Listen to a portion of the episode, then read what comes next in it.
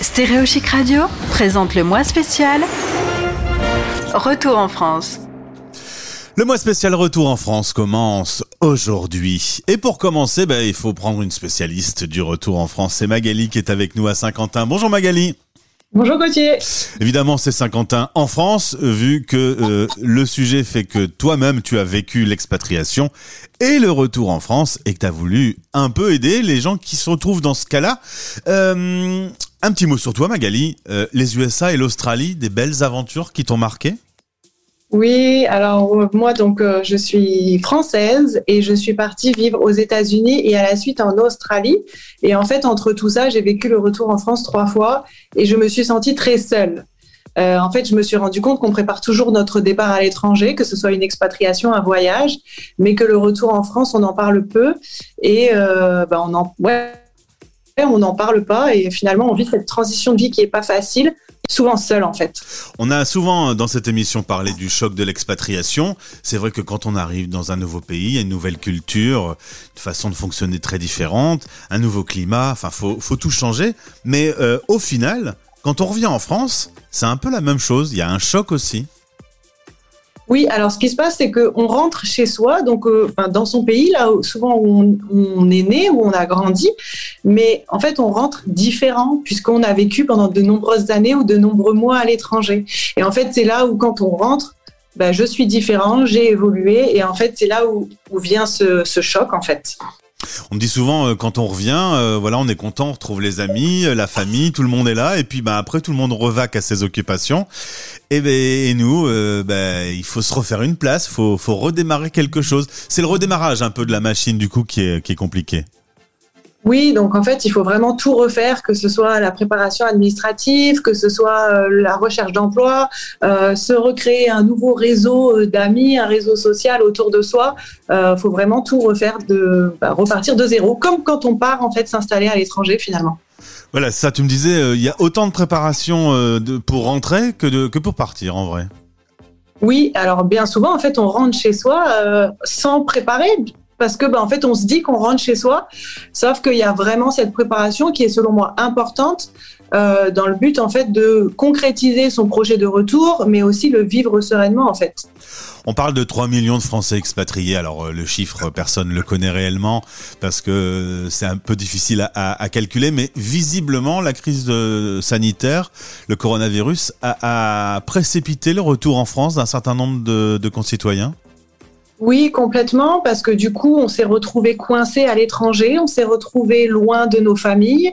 Euh, en France, on est quand même bien loti par rapport à tout ce qui est santé, soins. Euh, donc, en fait, ça a quand même accéléré pas mal de retours. Euh, aussi pour les personnes qui avaient déjà cette envie de rentrer, mais qui ne passaient pas le pas. Je pense que le Covid a accéléré vraiment pas mal de retours, en fait. Donc, il y a beaucoup de Français qui reviennent aujourd'hui s'installer en France. Donc, le mois spécial Stéréochi qui tombe à point. Et d'ailleurs, c'est pas pour rien parce que on va travailler ensemble sur ce mois spécial. Toi-même, tu organises dès ce jeudi des rencontres autour de thématiques pour aider les Français qui sont eux euh, encore expatriés à préparer leur retour. Oui, alors en fait, je suis partie vraiment du constat qu'on est souvent seul au moment de son retour et qu'on n'ose pas toujours en parler. Euh, donc, j'ai créé en fait cet accompagnement de groupe en petits groupes euh, dont l'objectif est, est, de se voir régulièrement, donc une rencontre par semaine avec chaque pour chaque rencontre une thématique euh, afin de euh, bah, se voir régulièrement, travailler son, projet de retour, ne pas être seul, s'entourer, être épaulé et concrétiser au fil des semaines son projet de retour euh, jusqu'à la préparation de son plan d'action pour passer à l'action en fait sereinement et en confiance et réussir entre guillemets son projet de retour. Alors il y, y a, deux grands volumes de sujets qui seront abordés. Le côté un peu pragmatique, les choses, l'administratif, euh, euh, trouver un logement, euh, se réinscrire dans des cycles de, d'emploi et, de formation. ça, tu vas l'aborder. Mais il y a aussi tout ce qui est émotionnel. Et, ça, c'est un, une autre façon. Comment tu vas appréhender l'échange avec, avec les gens? Parce que chaque personne réagit différemment. Ouais.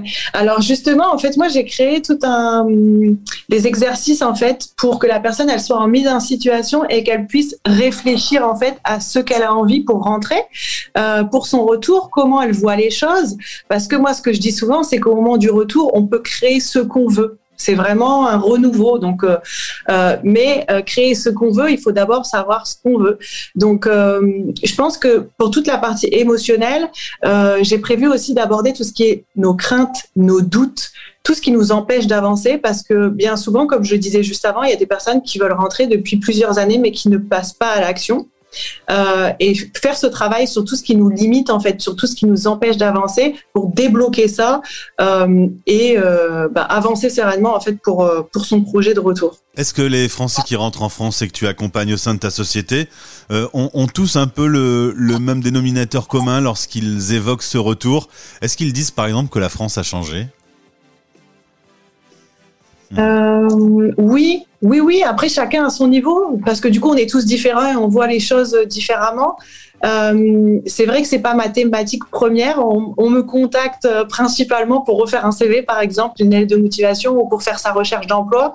Euh, là, c'est vrai que dans cet accompagnement-là, on sera plusieurs. C'est un accompagnement de groupe. L'idée, c'est qu'on puisse échanger, qu'on puisse venir se nourrir de l'autre, s'entraider, aussi avoir un espace de bienveillance, un espace de confidentialité un, un espace de euh, oui, on peut venir déposer en fait son, ressenti, ses doutes, ses peurs avec des personnes qui comprennent ça. Alors si vous êtes dans ce cas-là, si vous êtes euh, auditeur et que vous allez rentrer en France, que vous posez la question de savoir si vous allez rentrer en France. Si vous êtes récemment euh, rentré également, bah, vous venez euh, témoigner le mois spécial.